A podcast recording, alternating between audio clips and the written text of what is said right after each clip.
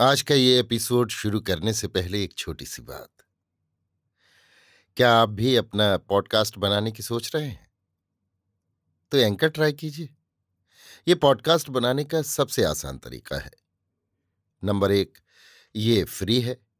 Number दो, इसमें कई सारे ऐसे टूल्स हैं जो आपको अपने फ़ोन और कंप्यूटर पर रिकॉर्ड और एडिट करने की फैसिलिटी देते हैं।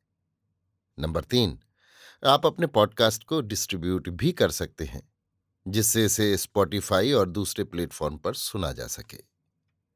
तो डाउनलोड कीजिए फ्री एंकर ऐप या विज़िट कीजिए एंकर डॉट एफ़ पर अपना पॉडकास्ट स्टार्ट करने के लिए। ये तो थी एक छोटी सी जानकारी, और अब शुरू करते हैं एपिसोड का सिलसिला। तो आज के एपिसोड में लीजिए सुनिए रविन्द्रनाथ टैगोर के लिखे उपन्यास, गोरा के पैंतीसवें भाग को मेरी यानी समीर गोस्वामी की आवाज़ में। उस दिन ललिता के पास से वापस आकर विनय को अपने सूने घर में बैठना कठिन हो गया। वो सोचने लगा, परेश बाबू के घर में मेरा आना जाना किसी को अच्छा लगता है या नहीं? ये ठीक ठीक जाने बिना मैं ज़बरदस्ती वहाँ जाता रहता हूँ। शायद ये ठीक नहीं है। शायद मैं कई बार बेवक्त पहुंचकर उन्हें मुश्किल में डालता रहा हूँ। उनके समाज का नियम मैं जानता नहीं। उस घर में मेरे प्रवेश की मर्यादा क्या है मुझे मालूम नहीं। हो सकता है कि मैं बेवकूफ़ों की तरह ऐसी जगह दखल देता रहा हूँ, जहाँ घर के लोगों को छोड़कर किसी को नहीं जाना चाहिए। ये बात सोचते सोचते सहसा उसके मन में ये बात याद आई कि शायद ललिता ने उसके चेहरे पर कोई ऐसा भाव देखा हो, जो उसे अपमानजनक लगा हो। ललिता के प्रति विनय के मन का भाव क्या है? अब तक ये विनय के सामने ही स्पष्ट नहीं था, लेकिन अब वो उससे छिपा रहा। हृदय के भीतर की इस नई अभिव्यक्ति का क्या किया जाए, इसके बारे में वो कुछ नहीं सोच सका। बाहर के साथ उसका मेल कैसे होगा, संसार के साथ उसका संबंध क्या है, वो क्या ललिता के प्रति असम्मान है या परेश बाबू के प्रति विश्वासघात? इन सब प्रश्नों को लेकर वो बड़ी उधेड़ बुन में पड़ गया। ललिता उसके मन की बात जान गई है और इसीलिए उस पर नाराज़ हुई है ये कल्पना करके वो मानो धरती में समा जाना चाहने लगा। परेश बाबू के घर जाना विनय के लिए असंभव हो गया और अपने घर का सूनापन भी एक भार सा उसे दबाने लगा। अगले दिन सवेरे ही वो आनंदमयी के पास जा पहुँचा और बोला, माँ, मैं कुछ दिन तुम्हारे ही यहाँ रहूँगा। आनंदमयी को गोरा के विच्छेद से जो शोक हुआ था, उसमें सांत्वना देने का अभिप्राय भी विनय के मन में था। ये समझकर आनंदमयी का हृदय प्रेम से पिघल गया। वो कुछ न कहकर बड़े स्नेह से विनय की पीठ पर हाथ फेरने लगी। विनय ने अपने खाने पीने और सोने आदि का बहुत बड़ा झमेला खड़ा कर दिया। वो बीच बीच में आनंदमयी के साथ झूठ मूठ का झगड़ा करने लगा कि यहाँ मेरा जैसा प्रबंध चाहिए नहीं होता।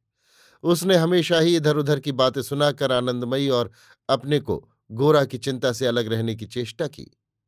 साँझ को जब मन को बाँध रखना कठिन हो जाता, तब विनय उत्पात करके आनंदमयी को घर के कामों से हठात रोक द्वार के सामने बरामदे में चटाई बिछाकर बैठा था था।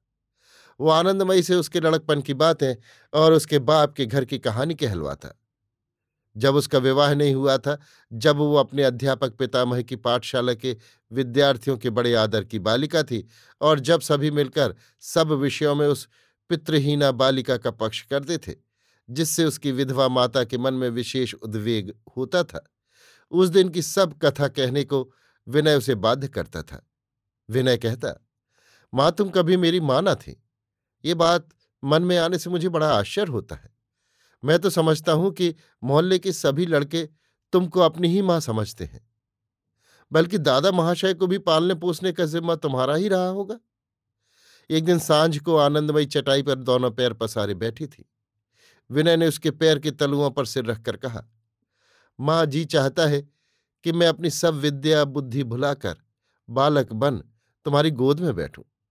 संसार में तुम्हें मेरी सब कुछ हो। तुम्हें छोड़ मैं और कुछ नहीं चाहता।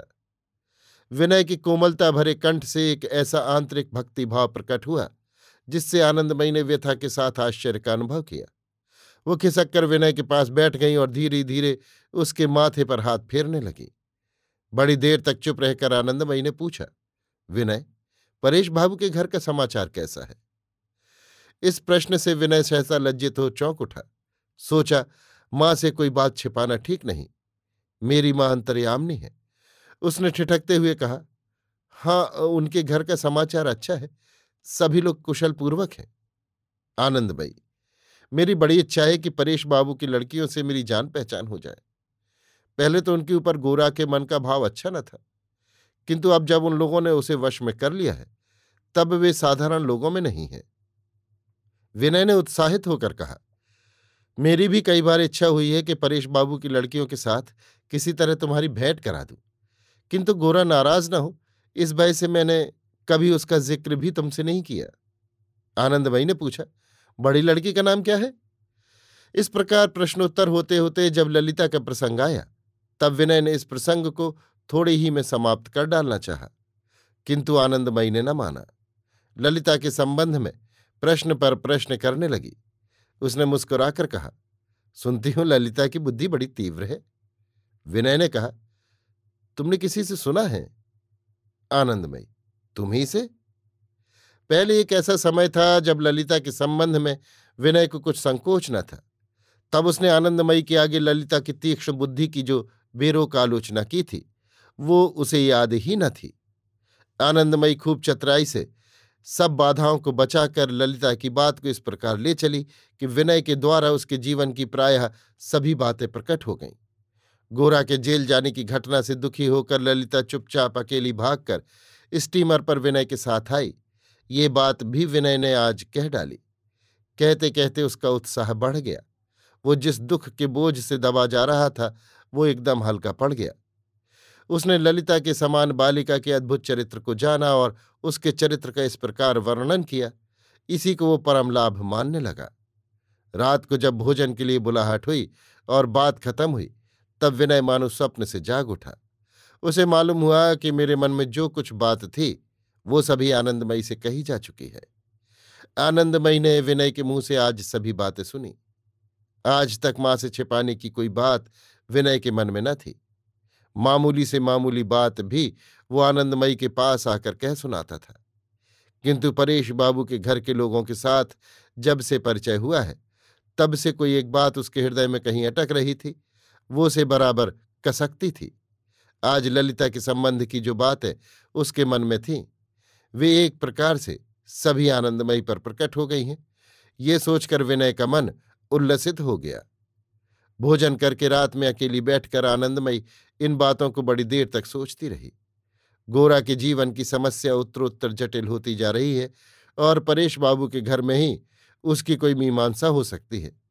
ये सोचकर उसने निश्चय किया कि जैसे होगा, एक बार परेश बाबू की लड़कियों के साथ अवश्य भेंट करनी होगी। अभी आप सुन रहे थे रविन्द्रनाथ टैगोर के लिखे उपन्यास, गोरा के पैंतीसवें भाग को मेरी यानी समीर गोस्वामी की आवाज़ में।